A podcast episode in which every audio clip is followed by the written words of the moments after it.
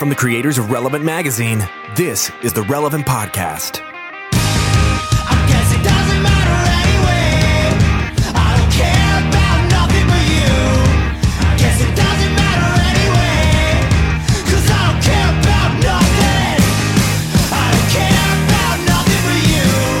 No, I don't care about nothing. It is Friday, December 27th, 2019. You're listening to the New Year's edition of the Relevant Podcast. Right. It's kind of an exciting time for us. It's a time to sort of kick our heels back a little bit. And usually this is where I'd say something about my friend Chandler Strang being down there in Orlando, keep things on the rails today, as his partnership was a illustrious producer. But you know what? We're not even going to bother getting on the rails today, so I don't even know what my friend Chandler Strang is doing here. But it's good to have you, Chandler. Hello.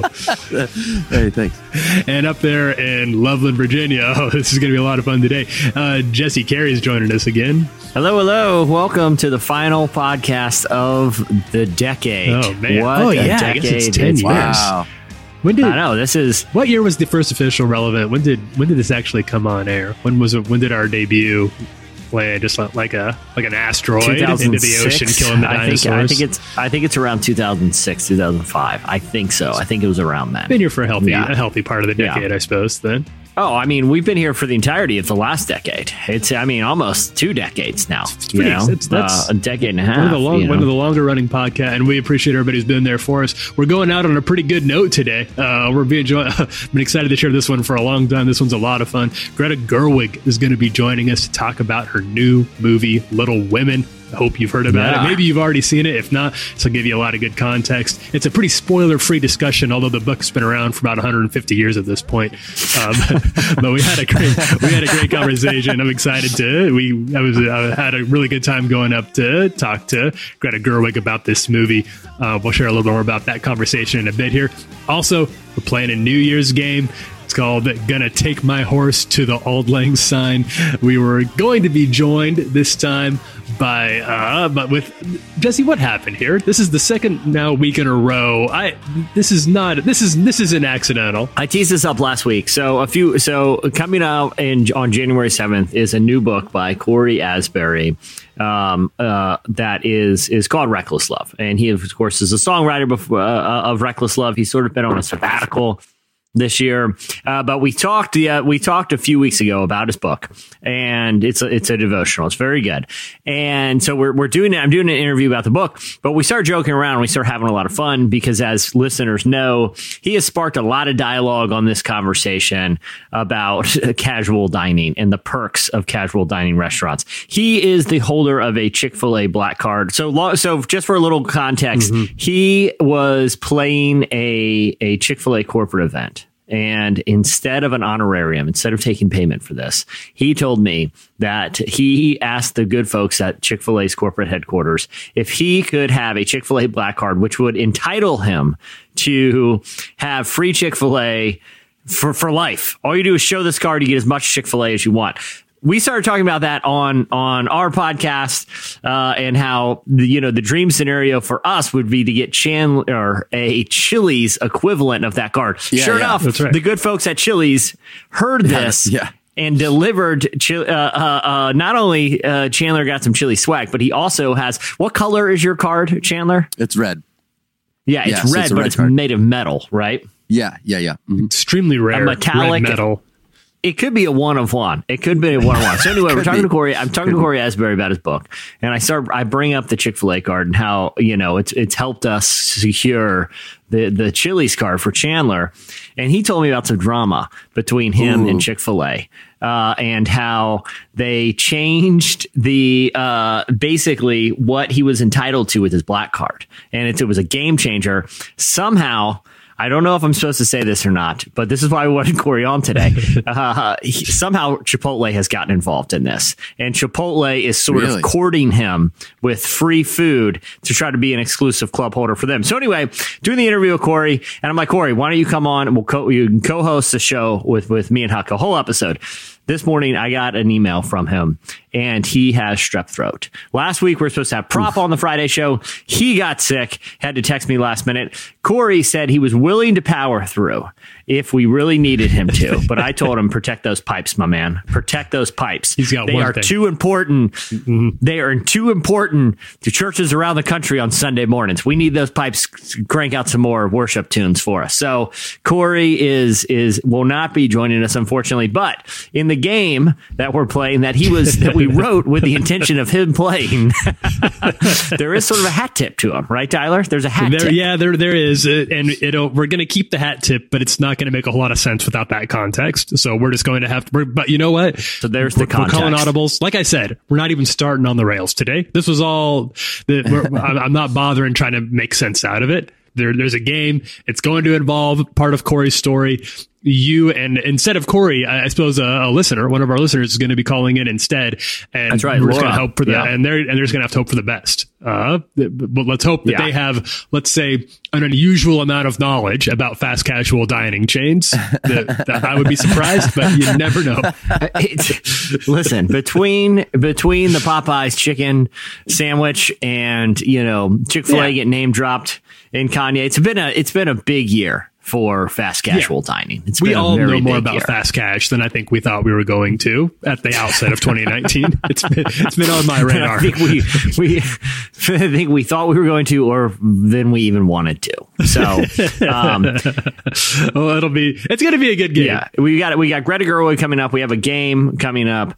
We have the hot list coming up. But can I talk to you guys real quick before? I don't want to belabor this because we have so much content to get to, and you had a really great conversation with Greta Gerwig, Tyler. I know we want to play pretty much it in its entirety because it actually took place at a very pretty special location, right? Yeah, we can get into that now, but the studio was nice enough to fly me up to. It was in Concord, Massachusetts, which was where Little Women obviously is set, both the book and the movie. And we had the conversation in Louisa May Alcott's old home. It's called the Orchard House now, but it's where she was raised. It's where she wrote Little Women. It's where she set Little Women in her mind. And it's where I interviewed Greta Gerwig. So lots of history between a famed interviewer talking to a beloved filmmaker to a classic novel. Really no end to just how much how much history has been made in this household. But you had something you wanted to get to. I don't even want to spoil it because you wrote a note here to ask you about something. I'm just going to let you go for it. It sounds like you had an interesting Christmas movie observation. Yeah. So here's the thing. We're just coming out of Christmas, and I'm sure everyone did the exercise where they have like Christmas movies on in the background all the time. Like at all the family gatherings, they turn a Christmas movie on and on a TV. So like the kids have something to watch while the adults are, kind of hanging out and catching up, doing their thing.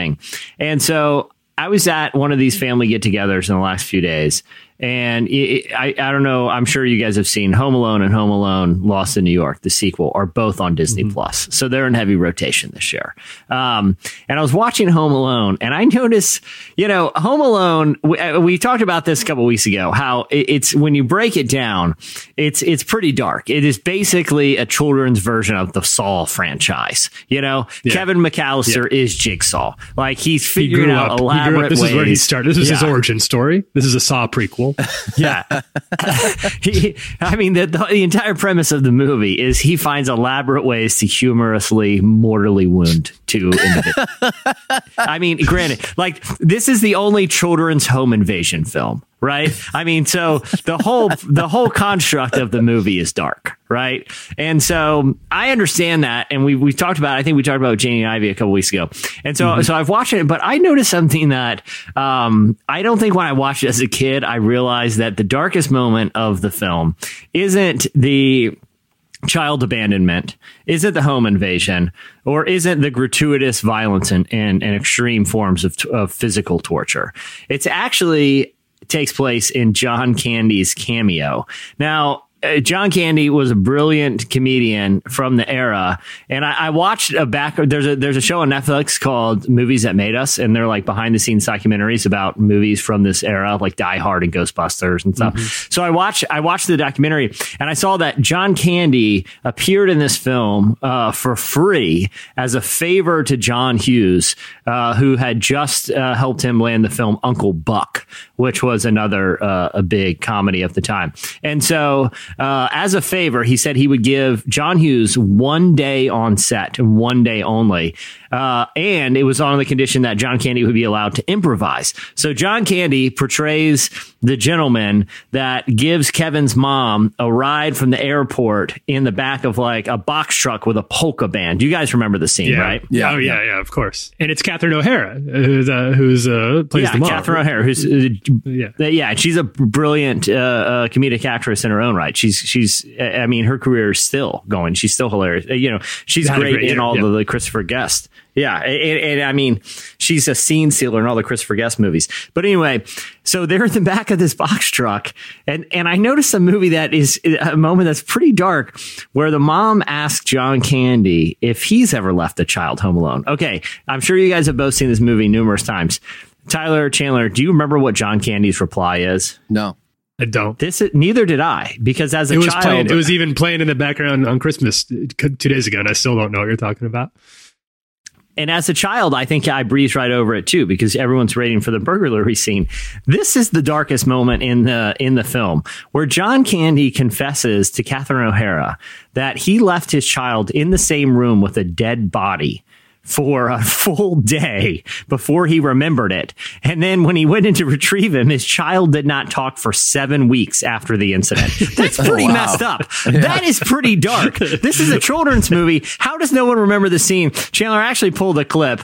I want you to play it, and I want you guys to think about how disturbing this is, that they let this into a PG movie. I mean, listen, I think it's a brilliant piece of dark comedy, but I'm a fan of like Always Sunny, which is a very dark, show that operates in very dark humor. I was surprised to see this this clip in Home Alone, and that I'd somehow really didn't appreciate it for all these years. Chandler, why don't we play this clip for us?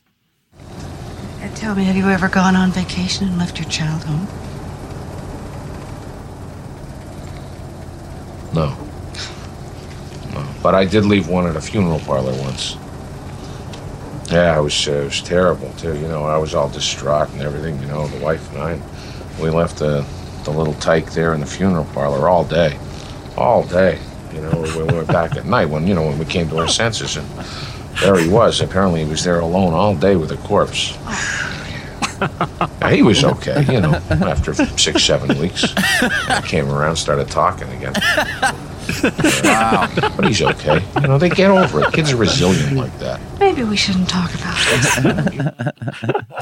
It's like, how did I miss the comedic brilliance and the true darkness of that scene? It was like, Tyler, I know you hate for some reason the show Modern Family, which I think is a brilliantly written sitcom. But there's a line in there that occasionally they'll dip their toe in pretty dark waters.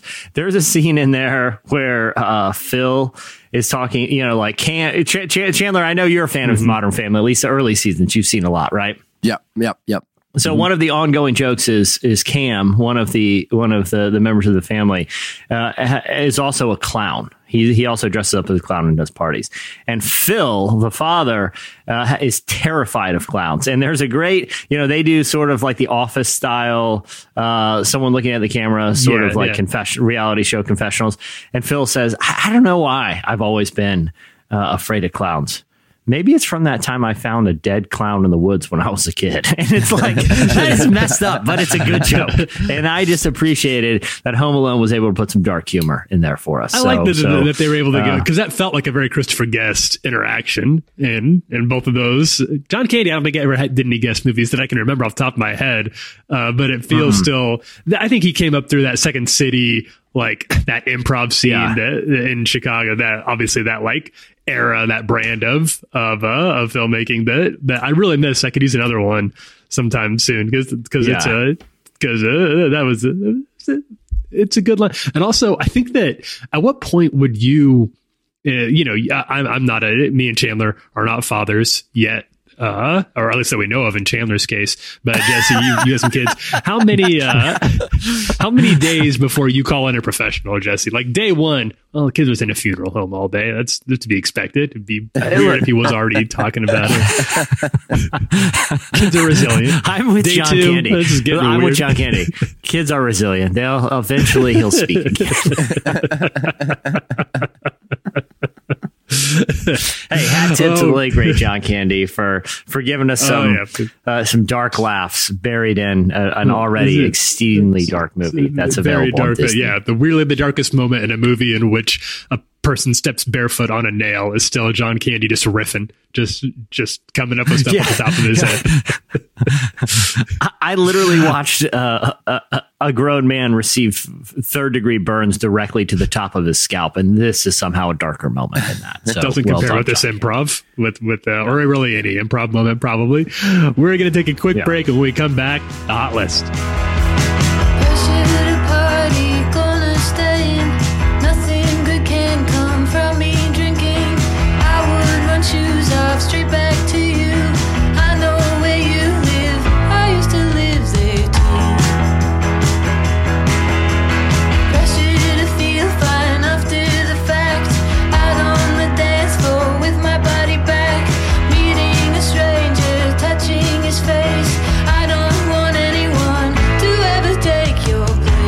Listening to Pressure to Party by Julia Jacklin. It's kind of how I feel about New Year's Eve sometimes. It's a lot of pressure to party. Yeah, it is. It's a lot of pressure. Sometimes.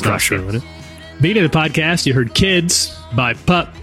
All right, time for our weekly look back at some of the faith and culture stories that came across our desks this week. It's time for... It's the Hot List. The Hot List. It's sizzling.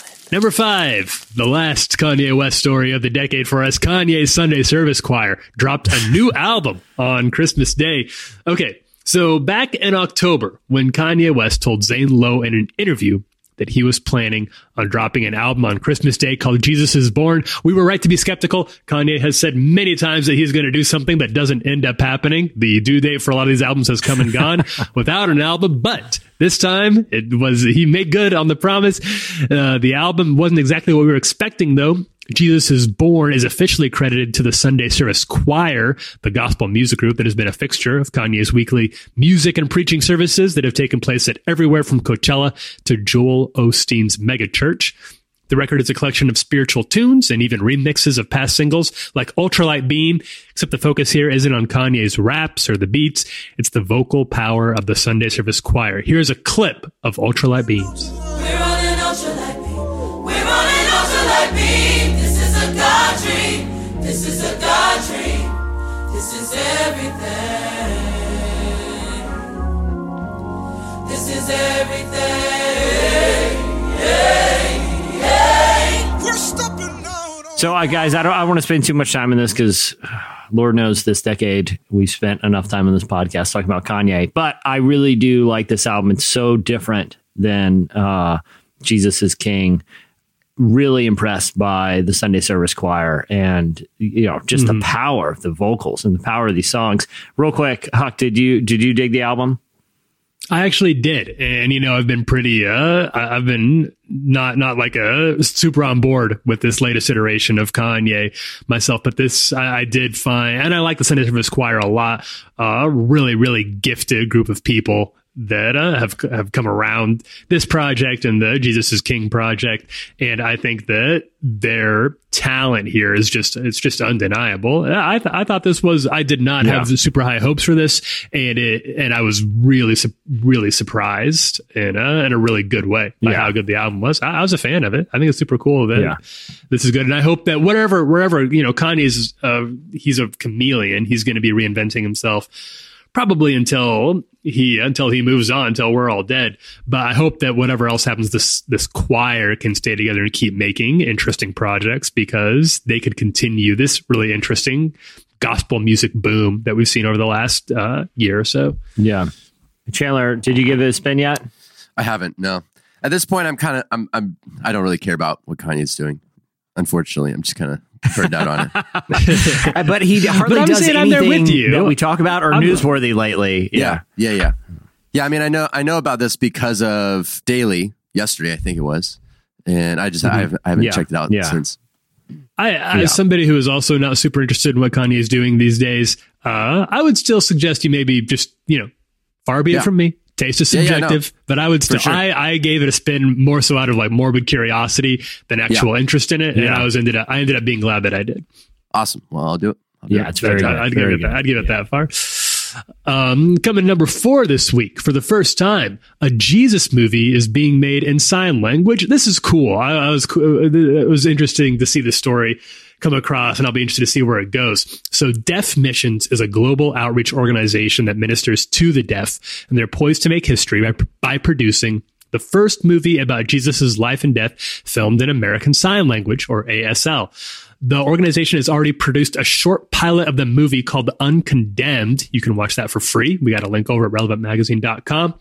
While movies about the life of Christ have long been available with closed captions, of course, this new movie seeks to reach deaf audiences in what translators call a heart language. Deaf Missions' Chad Ettinger signed through an interpreter for Missions Network News that, quote, the heart language, it's related to a person's identity. For a person to see something in their heart language, that will really capture their heart. And they'll feel, that person will feel like, oh my goodness, they're actually communicating to me. This is my language. Ettinger signs that many deaf feel alienated by churches and ministries that unintentionally communicate the idea that God is primarily for people who can hear. He signs, this movie translation challenges that concept and is an investment in deaf ministry and discipleship. It also communicates to the deaf community that they matter to not just Christians, but to God. Deaf Missions Film is in the fundraising process. You can contribute to the project at relevantmagazine.com. The organization is also asking people to pray that God will use the project to reveal himself to the deaf community on a larger scale and to equip other deaf people in translation work. This is one of those things where when I read about it, it was kind of like of course that's never existed before. Like, making a movie is a huge undertaking, and obviously given just the state of ableism in our country, it's not surprising that it's not one that people have felt compelled to do in sign language and in ASL yet. But it's so cool that somebody is really trying to do it. And I don't know, did you get a chance to watch that little 10-minute pilot they put together, Jesse?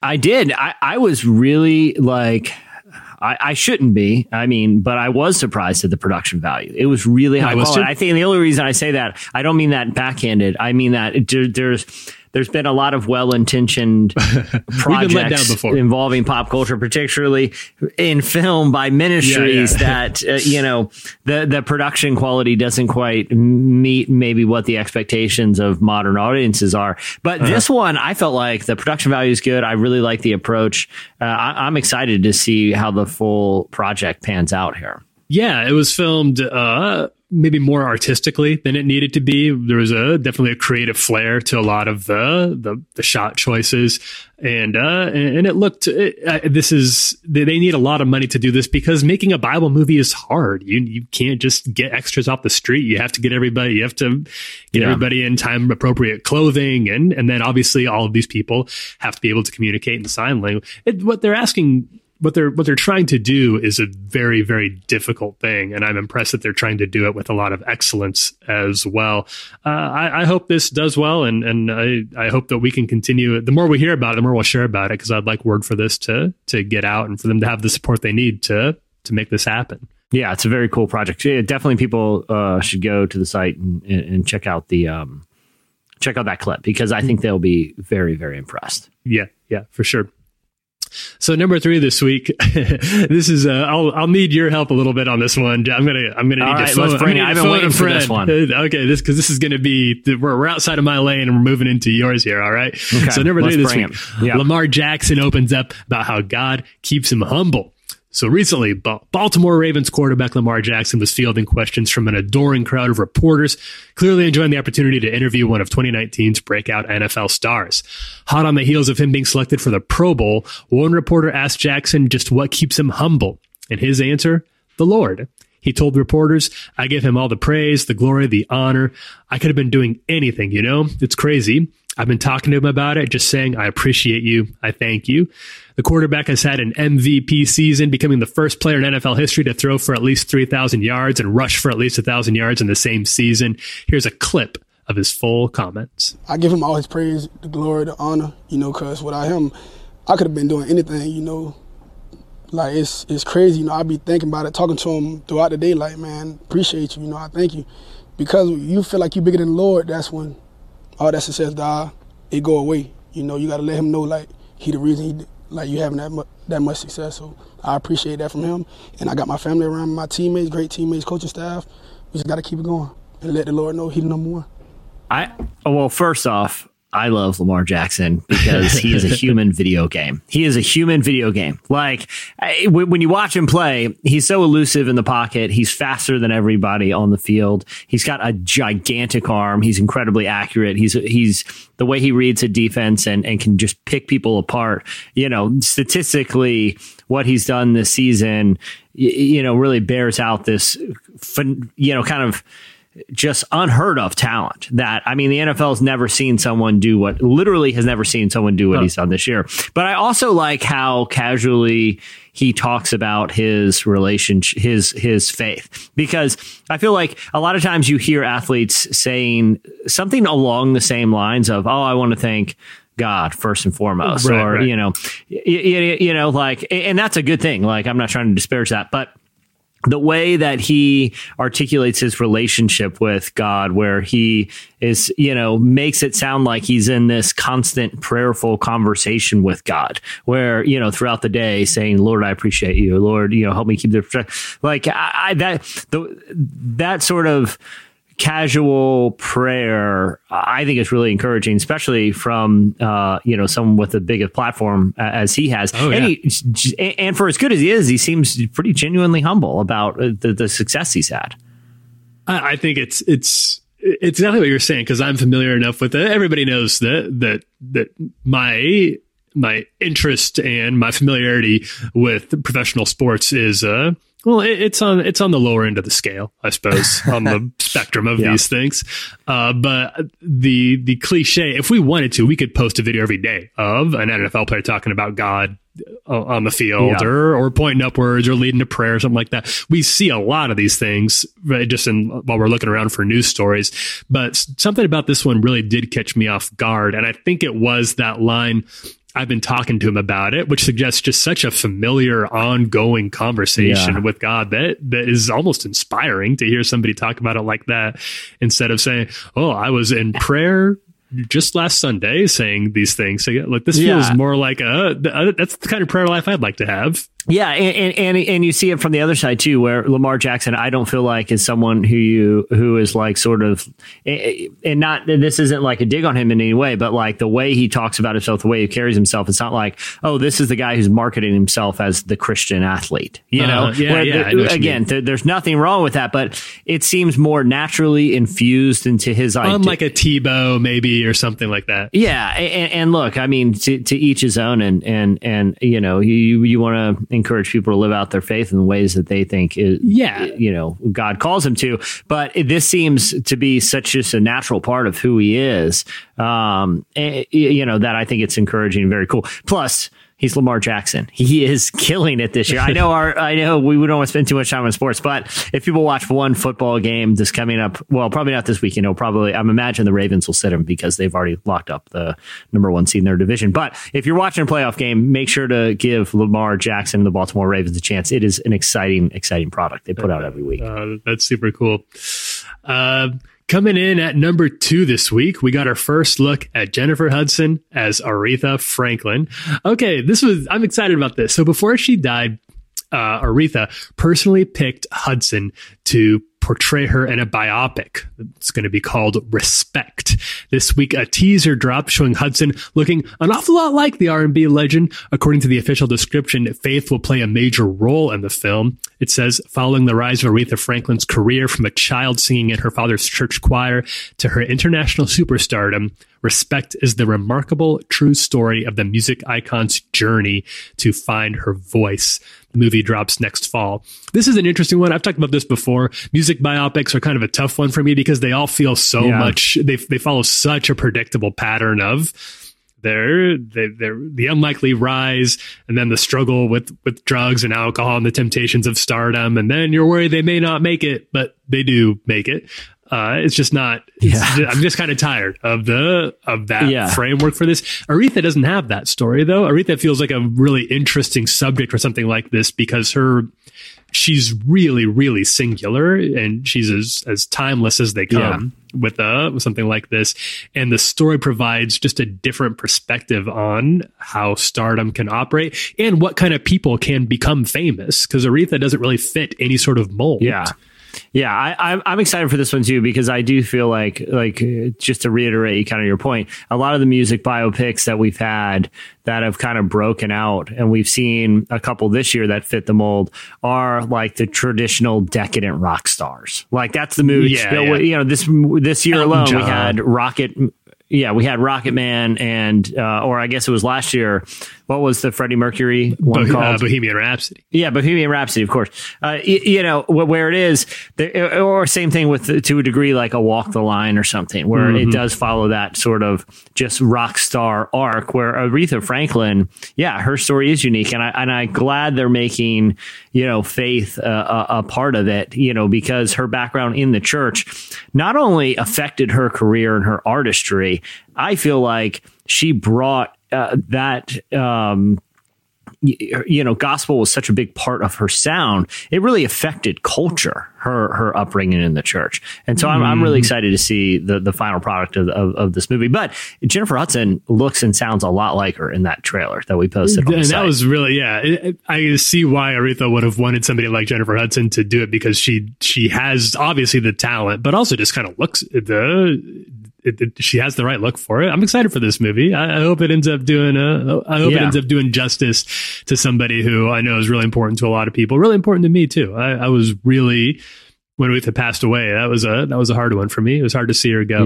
Yeah. She's just a pure legend. And number one this week, singer-songwriter Damien Jurado and comedian Nick Thune are going on tour this month. So this is going to be interesting. This tour is called Sad Music, Sad Comedy. It kicks off January 15th in Philadelphia. This year, Jurado released his latest album, In the Shape of a Storm. Both artists have had an interesting and at times complicated relationship with faith. Jurado has long been one of indie music's most prolific singer-songwriters, while Thune's upbringing in the church has been part of his stand-up routine. He also developed an NBC sitcom pilot. It's called Holy Star T, SH Star T, about a small church about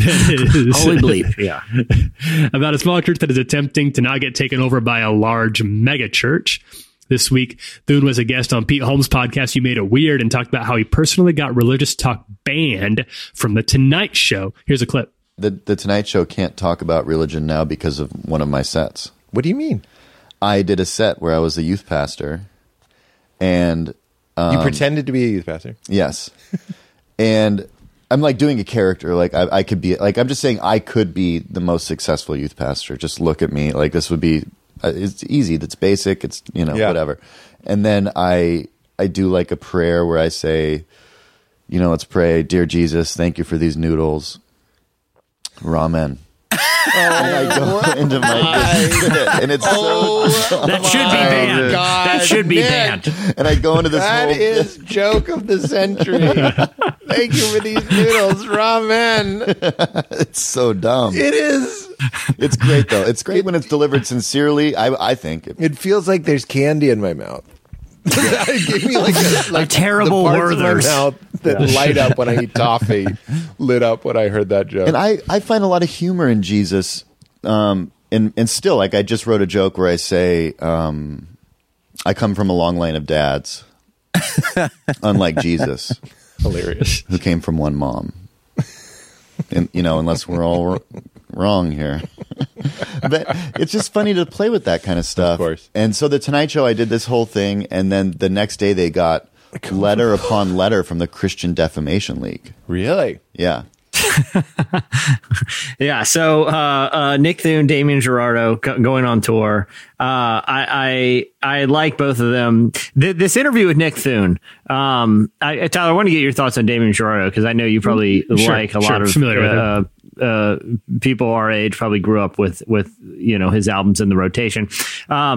But this whole conversation between Nick Thune and Pete Holmes, if you listen to this week's You Made It Weird podcast, they talked a lot about Nick Thune's issues with kind of modern, basically like the Preachers and Sneakers gang.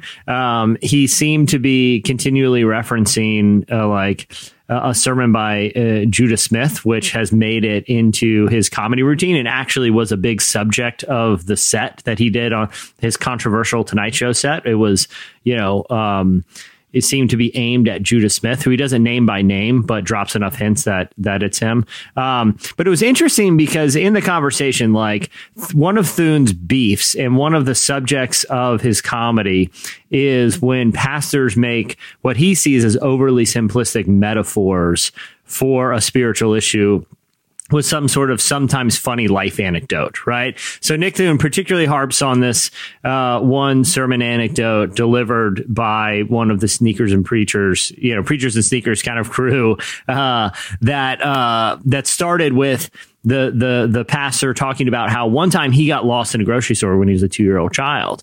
And then he relates to the audience. Have any of you ever felt lost? And remember, you know what that feeling's like. Uh-huh. In Thune's opinion, that metaphor is overly simplistic. And, you know, he kind of goes on this riff about doing overly simplistic metaphors, which is funny. But Pete Holmes' counterpoint, which I think people should go listen to, is that, well, I mean, look, Jesus talked about a lost coin. A lost sheep. It doesn't get much more simplistic than that when discussing a pretty deep theological issue. It seemed that they had a pretty spirited debate. I don't want to call it a debate, but a conversation where Thune definitely seems to have a degree of cynicism about faith and his upbringing in the church, where Pete Holmes, I feel like, is the opposite of cynical. And I feel like that's why what made Crashing, his HBO show, so good. And, you know, Pete's been on the pod, talked about this a couple of times, where it's not a cynical look. It's a look at someone genuinely wrestling with complicated spiritual ideas, not cynically wrestling. Is that your takeaway from Crashing and sort of Pete Holmes' approach to the faith as opposed to Thune's, Tyler? Yeah, I think Pete Holmes strikes me as somebody who kind of went through the cynical phase and came out on the other side of it. And does that make sense? Like, I feel like he's, I think you have to, I think there's to be where he's at right now takes probably processing a certain amount of hurt or disillusionment with what you were raised in. And but he does seem like he's at a place now where he's trying to rebuild something. May not look the same way that he was raised in. Certainly doesn't look like what a lot of our faith structures or systematic theologies might look like, who are on this podcast, listen to this podcast, but he's trying to make something. And he seems like he has genuinely some very, fond memories of all of that, and he hasn't he's been very careful to try to throw out the things that he doesn't find useful and maintain the things that he does. And I think there's value to anybody doing that, and that's always going to create a lot of friction and tension, and probably going to look very different for different people, and people of good conscience can disagree on where they end up at. But I really admire his comedy about faith and religion is definitely the funniest and truest that I've found in the mainstream, like in from any sort of mainstream platform. Yeah. Well, and it seems like youth pastor comedy is kind of having a moment, you know, I mean, the material is endless. Yeah, exactly. But between like Nick Thune, who has a youth pastor bit, Pete Holmes, who also has youth pastor bits, and before all of the, sexual misconduct allegations, like even someone like John Crist, bringing this sort of, and to a degree, Nate Bargatze, Bargatze's done stuff with the pastor stuff. He talks about it openly in interviews. And so it is funny that is all sort of happening on HBO. Is exactly. Adam Devine. Well, almost everybody, the overwhelming majority of people in this country have familiarity with that culture. People were raised at the very least raised in it, if they're not still steeped in it. So I think that you're working with a pretty large shared vocabulary when you start talking about that kind of stuff. And it's not surprising that that places like HBO have smelled the market. And I would be interested in catching this tour, the Sad Music, Sad Comedy tour. Too. I listened to a lot of Damien Jurado growing up, and I know throughout the years he's been in the magazine numerous times. Mm-hmm. Just a great singer-songwriter that is very open about his ideas about faith. And Nick Thune, I think he probably has a little bit more of a conflicted relationship than a lot of people with his own faith and his own background in the church. But it definitely, it's interesting to see two individuals who have a history and kind of own that history and make it a part of their work and material, I think is cool. And so, yeah, that's one that I'd be interested in checking out. It kicks off in, January 15th. So, kind of a niche hot list item to end on, but I felt like it was, I hope we get a chance to see it. That'd be super cool. Yeah. And that'll do it for this week's. It's the hot list, the hot list. It's sizzling. We're going to take a quick break. When we come back, Greta Gerwig joins us. Every time. If we pop up in your city, we gon' shut it down. I got a rep squad, even if I'm out of town. My circle extra small, yeah, we don't play around. You know how we do it every time. Every time, yeah, we are not the same, it's a disconnect. These rappers buying chains with chains around their neck. Whoa. I do it for the people who got nothing left. And if I did it for the money, I would probably quit. You're listening to Every Time by the Social Club Misfits. Okay, so Greta Gerwig is the writer and director of the new big screen adaptation of the classic novel Little Women by Louisa May Alcott, which is already being hailed as one of the best films of the year. I recently traveled out to Boston to talk with Gerwig about the film, why the story holds up so well in 2019. We get to talk to a lot of really cool people as part of the show. It's one of the perks of this job, and I always look forward to the many guests who've been so gracious with their time and with their thoughtfulness and their wisdom. But this one, there was something special about this one. I really do admire what Greta Gerwig has done for the film industry, and the movies that she's made are really important. So this was a special one for me. We're going to play, I think, most of the interview. You'll be able to hear the conversation in its entirety. Here is our conversation with Greta Gerwig. Going way, way back, I would imagine. Do you remember the first time you read the book? I don't actually remember the first time I read the book because it was read to me. And I don't... It's like I don't really have a memory. I always knew who Jo March was. Oh. I never learned who she was. I don't remember. I always use the comparison of the Beatles.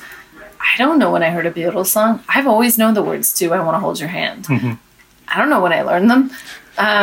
And that's kind of how it felt to me about the March family. So it's been part of my interior landscape as a person for as long as I can remember. And I feel very connected to the material, but on a level that I don't know that I would be a writer or a director or a filmer for. Oh, really? Women. Yeah, because Jo March was the first heroine who I encountered who wanted something big and wild and ambitious. Mm-hmm. And I think it answered the thing in me that wanted something big and wild and ambitious. And it gave it a form and a shape and a personage. And I think I went for it because she did. So in a way, Jo kind of gave you permission to feel the things that, like, what you're feeling is okay. It's not weird. Yeah. And also that someone had felt it before, yeah. That you weren't the first girl who had that kind of fire. From the time where you heard it read to you to going back to it when you started writing, does your perspective on it change, or how does it change reading it now as a grown-up? Definitely my perspective on it changes. I think that when I read it again, and I hadn't read it since I was 14 probably, and then I read it at 30, and it was just shockingly modern and shockingly messy and complicated in this way that I felt like I hadn't really remembered. And I thought that it, in particular, obviously, when I was an adult, suddenly I was reading this section when they're adults with completely new eyes. And the book was originally published in two parts. The first one is the girlhood, roughly, but it's a 1861 to 1862, Christmas to Christmas. Mm-hmm. And it's what I think people think of when they think of Little Women. And then the next book is published several years later in their lives. And it's about marriage and family and death and art and money. And it's all this stuff of life. And what I found was fascinating was this idea of how do we honor this younger self? How do we move forward? How do we recapture what's gone while still moving forward? Mm-hmm. And I found it quite touching, this grown-up magical childhood. And I would guess in that sense that creates an interesting challenge in terms of, am I making this movie for 14-year-old Greta, or am I making it for me now? I was making it for both, ideally. I felt like what I wanted to do was to deliver on the pleasures of Little Women, the thing that we think of, the coziness, the reading the letter by the fire.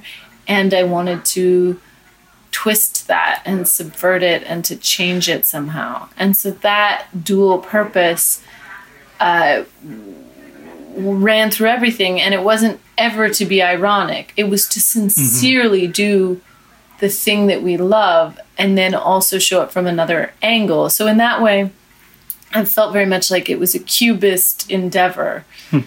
Like I was trying to look at an object from several different angles at once. And so in that way, it's both 14-year-old me and 36-year-old me at the same time looking at this. When you do something like what you did with the script, is there any concern? It seems like a very brave thing to do, I would think, because this book has a lot of fans. And there are people who are going to be very resistant to the idea of seeing something.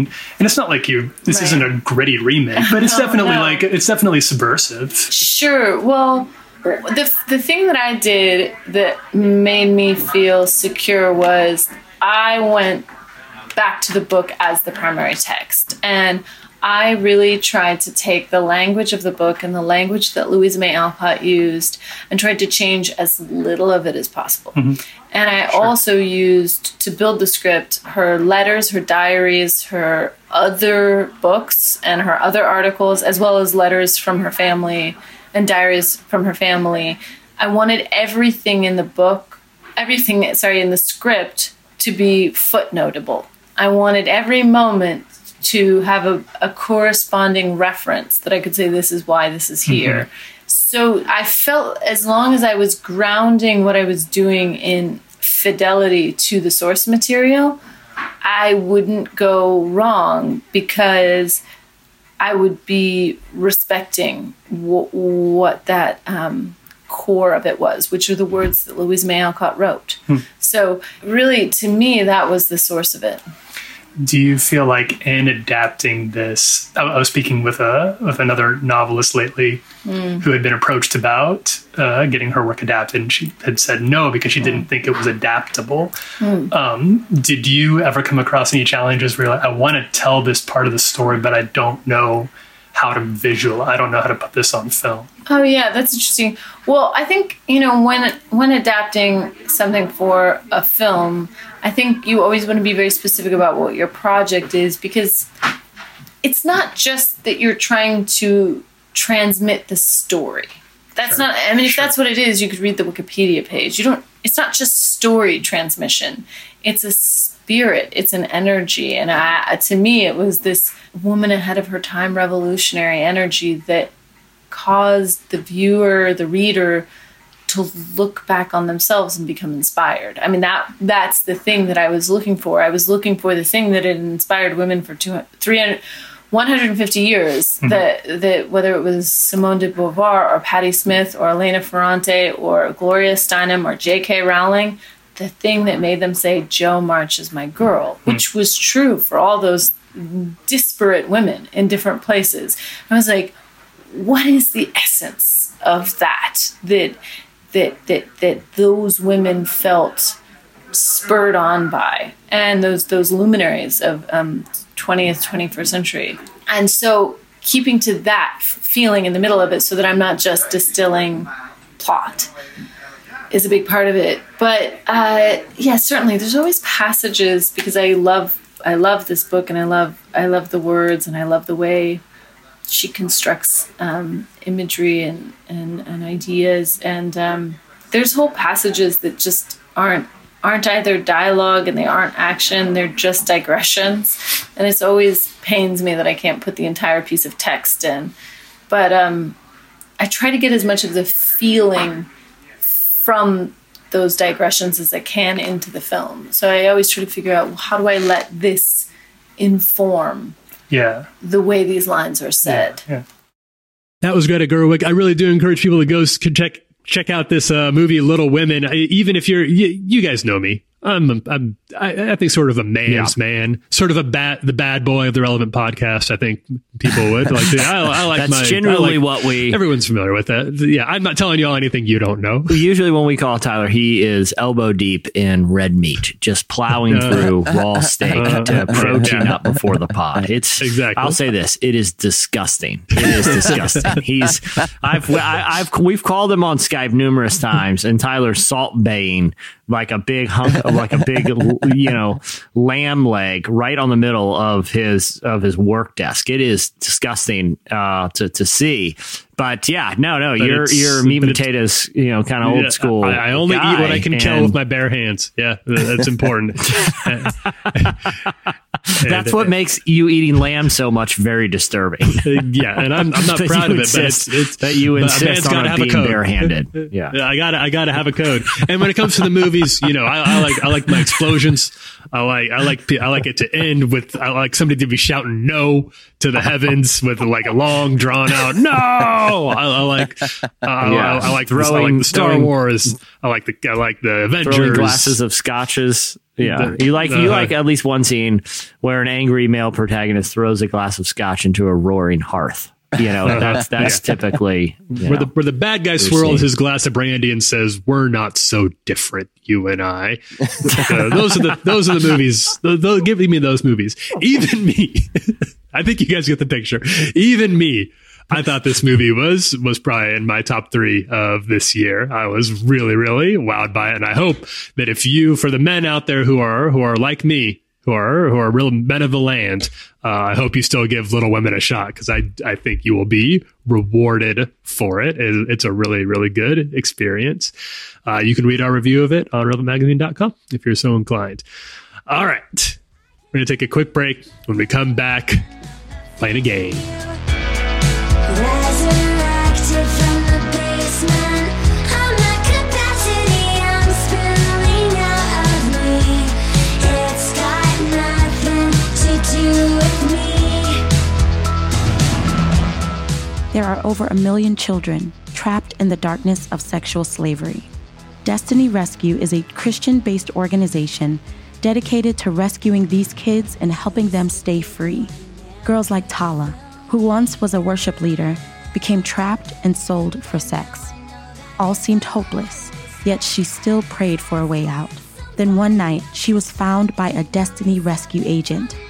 Our rescue agents are relentlessly seeking, finding, and rescuing brave individuals around the world through a variety of rescue tactics.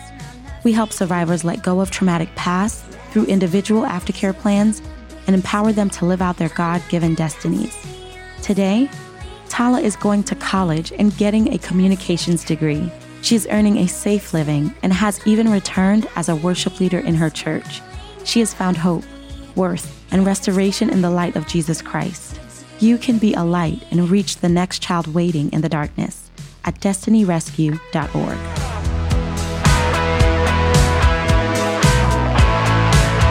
You're listening to Capacity by Charlie Bliss.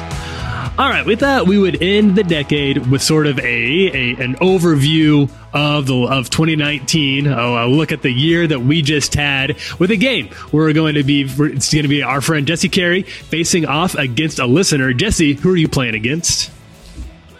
Today we are joined by Laura. Laura, welcome to the Thunderdome. Thank you.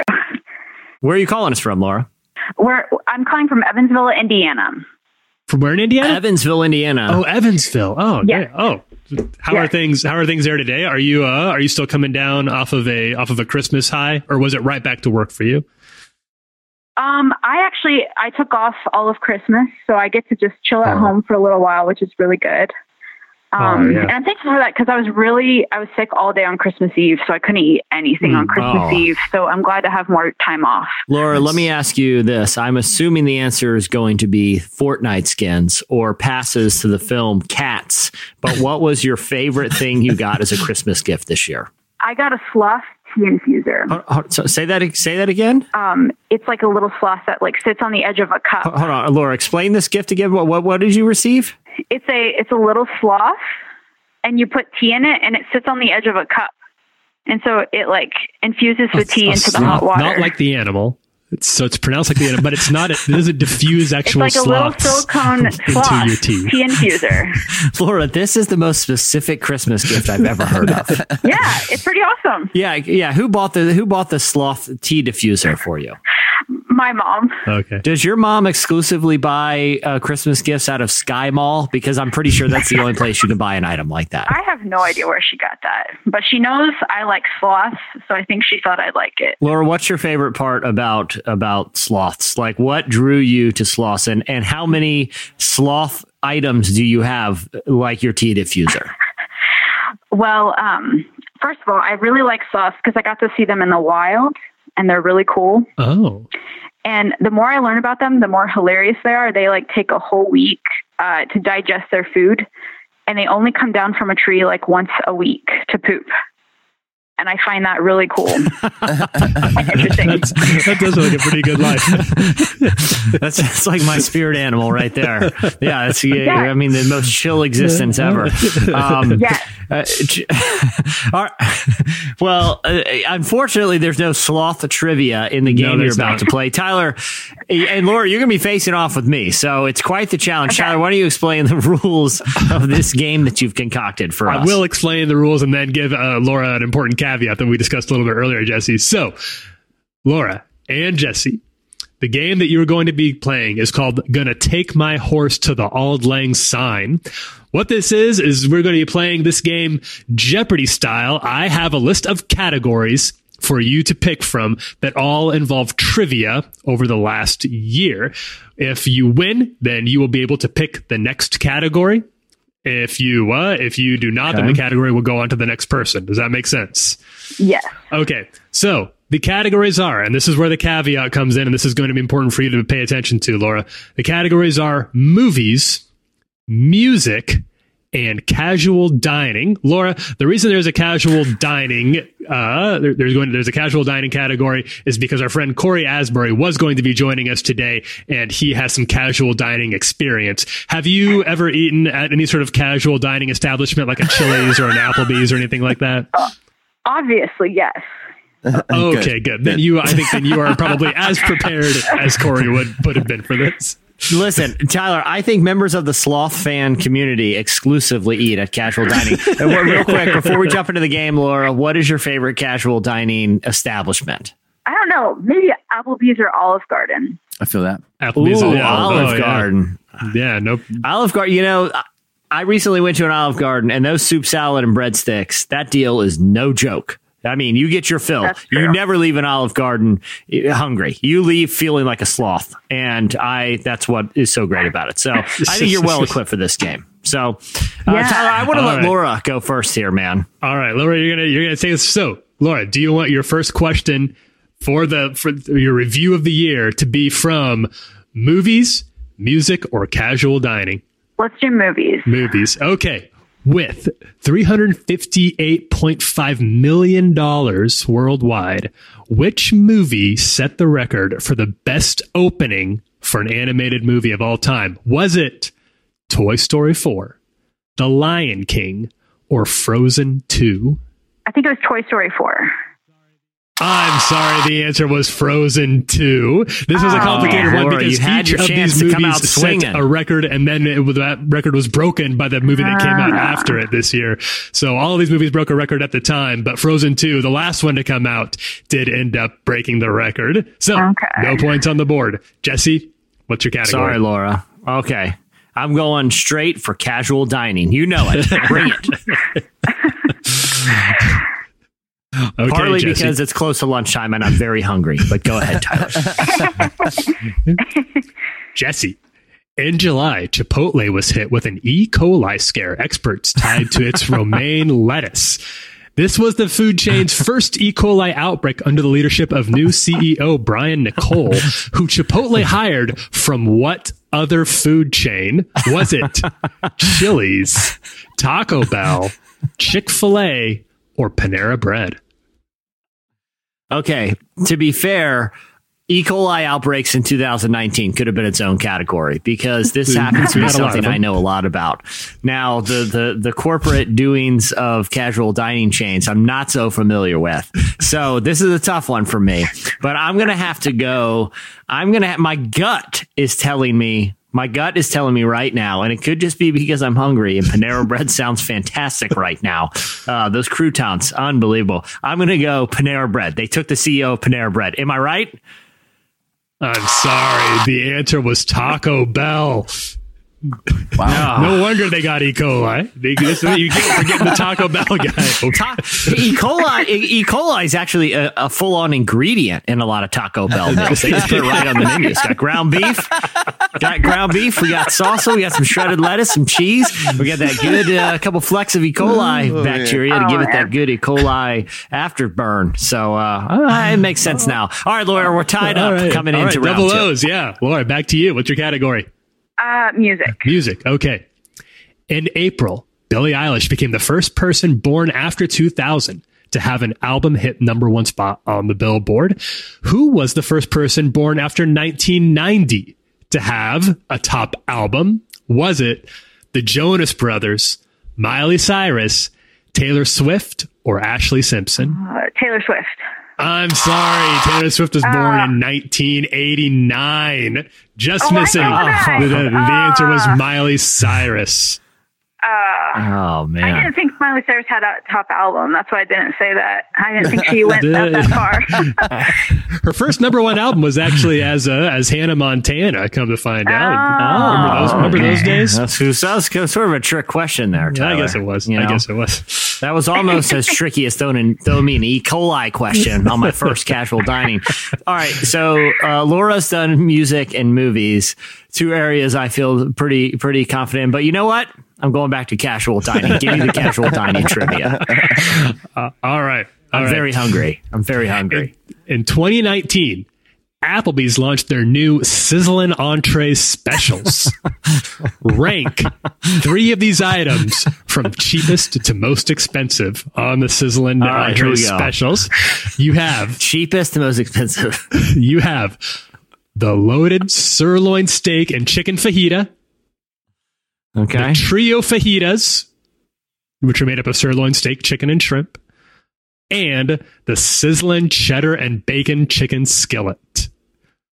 One more time. You already got it. I already got it. Okay. The cheapest is the bacon and cheddar skillet because bacon and cheddar, they just left over from breakfast. I'm going to go with the sirloin 2, and I'm going to go with the trio 3 because shrimp ain't cheap. Listen, that's elementary. Shrimp ain't cheap. Am I right? Am I on the board, Tyler?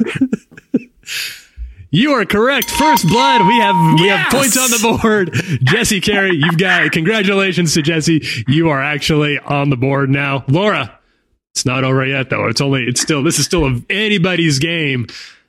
What category do you want? I'm going to do movies again. You're going to go back to movies. All right. I like it. Yeah. In Knives Out, Chris Evans' white cable knit sweater became a viral sensation, so much so that the official Knives Out Twitter account changed its name to Chris Evans Sweater Stan account. Where was this sweater from? Was it from J. Crew, LL Bean, traditional Irish retailer Blarney Woolen Mills, or it's a mystery? Oh, man. It's a mystery. That's my guess. You are correct. The costume designer did not remember where she got the sweater from, and it remains a mystery to this day. We are all tied up at 1-1. You each are going to get two more questions. I think the winner should get an Applebee's fajita trio on you or through a gift card or something. I can't afford a fajita trio. No, thank you. Maybe we can charge it to the relevant account. And listen, I write a lot about pop culture. I read a lot about pop culture. I interview pop culture makers. So you know that out of the three categories, music, movies, and casual dining, my next selection will be casual dining. I'm in it to win it. Bring it. Give me that casual dining trivia from 2019. Right. Okay, here we go. In November, Chick-fil-A announced they would be reorganizing their charitable giving, redirecting funds away from Salvation Army and the FCA to the ire of many fans. Chick-fil-A will instead be donating to another homeless ministry. Which one of these is the new homeless organization Chick-fil-A is donating to? Is it? Man, getting saucy with this one. Yeah, this is a controversial story. Controversial here, really. Question. I don't care. I bring it on. It's 2019. Is it City Gospel Mission, Hearts for the Homeless, National Alliance to End Homelessness, or Covenant House International? I think it's Covenant House International, Tyler. You are correct. Jesse takes the lead. It's 2-1. This I own this category, Laura. I dare you to pick a casual dining. I dare you. I haven't done any of them so far, so I'm not going to. All right, Laura, what do you pick? I'm going to do music. You're going to do music again. All right. In July, Lil Nas X's Old Town Road became the longest running #1 single of all time, surpassing the record set by Justin Bieber and Daddy Yankee's Despacito, which was tied with what hit 1995 song? Was it Gangsta's Paradise by Coolio, Waterfalls by TLC, Mariah Carey and Boyz II Men's One Sweet Day, or Fantasy by Mariah Carey? I'm going to say Gangsta's Paradise. I'm sorry. The answer was One Sweet Day by Mariah Carey and Boyz II Men. Jesse's got the a 2-1 on you. We're going to do one more question each. So this is not over till it's over. Like 2019. It's not over till it's over. We still got a little time. That was like that was a TRL era question. That was like a Carson Daly TRL era question. That was a real throwback. So, listen, I've gone this far with the casual dining. Do you have more in that category? Because if I'm given the choice, I'm going to ride or die with the category that's treated me so well. Actually, Jesse, on the off chance that you made it this far, I did throw in one extra casual dining question. You gonna ride this one all the way to the grave? I'm gonna close out the category here. Let's bring it. For the win. FTW right here. You couldn't watch television news or scour Twitter or Facebook in 2019 without spotting some mention of the Popeyes fried chicken sandwich. That's right. But how did that translate to marketing value? Apex Marketing Group estimated that Popeyes reaped in how much money in the equivalent media value as a result of the chicken sandwich wars? Was it $20 million, $40 million, $60 million, or $80 million? Oh, well, I was heavily involved in this chicken sandwich war, following it very closely. So I may be a little biased because fried chicken is one of my love languages. I think I'm going to say it was $80 million in marketing value. I'm sorry. The answer was actually $60 million, Jesse. You retain your lead, but just by a hair. This is, Laura, this is within striking distance, and this one actually counts for 2 points. So if you get this one correct, you are sending Jesse home with no chicken sandwiches.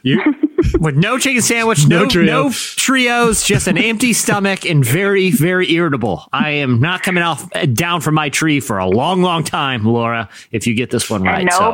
No bragging rights. Right? We are out of casual dining questions, unfortunately, Laura. So you're going to be playing. This is going to be what they call an away game. Do you want a movie question or a music question? Okay. I think I'll go back to movies. Going to go to movies? All right. Yes. In 2019... Avengers Endgame ended Marvel's Infinity Saga, following the Avengers in a time-hopping adventure to collect the Infinity Stones in a mission to defeat Thanos and bring back their fallen friends. Fan-servant moments abounded, including a scene in which a surprise character proves they are worthy to pick up Thor's mystical hammer Mjolnir. How do you spell Mjolnir? Do I get options or do I just have to do it? I was going to, because it's 2019 and because we're running a little fast and loose today, I can provide you with some spelling options. Okay. If you would like this them. Can I just say, combining spelling bee with Avengers trivia is the nerdiest moment in this podcast history. Thanks a lot, Tyler. Literally the nerdiest moment, and maybe in the history of all podcasts, is happening right now. So congrats for being a part of this one, Laura. Are you ready, Laura? I guess so. All right. Option number one, Mjolnir. M-O-L-N-I-R. Option number two, Mjolnir. M-J-O-L-N-I-R. Or option number three, M-O-N-Y-I-R. I'm going to say option two. M-J-O-L-N-I-R. Yes. That's your answer? Yes. I would be, hey, Laura, let me just say before he tells you if you got right, I'd be embarrassed if I got this one right, just to be honest with you. This would be embarrassing to actually know the answer to. I hope you were just blindly guessing, because it's like super messed up spelling, if you and that legitimately one would be the one that makes sense. I'm afraid this is a very embarrassing way to win, because you did win and you have beaten Jesse. You're going on the reigning champ of Gonna Take My Horse to the Auld Lang Syne. Congratulations, Laura. Thank you. Laura, a worthy competitor. It was a close one. And I think if Jesse had gone, I think if you had just been a little more modest in your guess about the Popeye's fried chicken sandwich, Jesse, you'd be sitting on top right now. But Laura, well deserved. Congratulations on your stunning competitor. Your stunning and deserved victory. Laura, thanks for joining us. I hope you enjoyed some Applebee's today. We'll see. I'll get there sometime. Enjoy your tea, if nothing else. And thank you very much for joining us, Laura. I hope you have a happy New Year. Thanks, Laura. That was fun. Thanks. Yeah, thank you. Yeah, Tyler, Jesse, thanks for... You don't have to be salty about that, Jesse. We talked about Lamar Jackson for like 20 minutes. I'm glad I lost. I'm glad. That's like losing a game of Dungeons and Dragons. It's just fine with me. I'd prefer actually to be on the losing side. I didn't know you wouldn't have gotten it right. You're mad because you would have gotten it wrong, and you would have gotten it wrong. Yeah, it's okay. Yeah, it doesn't hurt my feelings.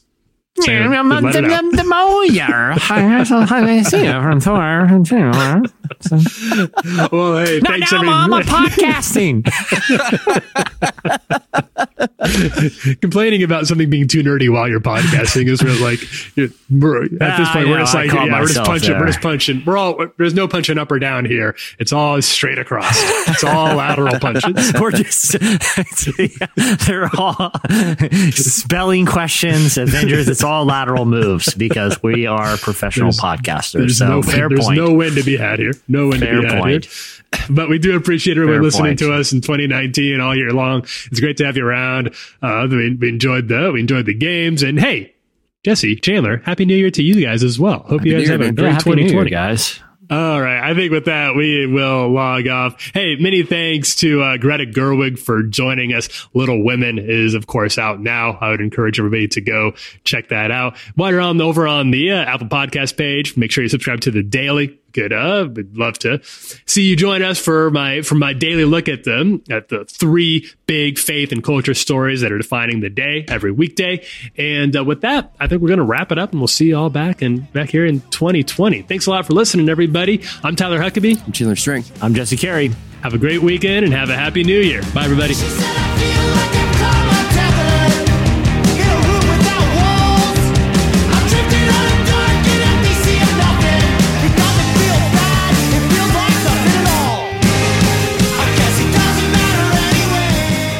For listening to the Relevant Podcast. If you like what you heard, be sure to leave us a review on iTunes. Check out other shows from the Relevant Podcast Network in the podcast section at relevantmagazine.com. And while you're there, browse exclusive podcast merchandise at our online store. Make sure to subscribe to Relevant Magazine. Info is available at relevantmagazine.com/subscribe.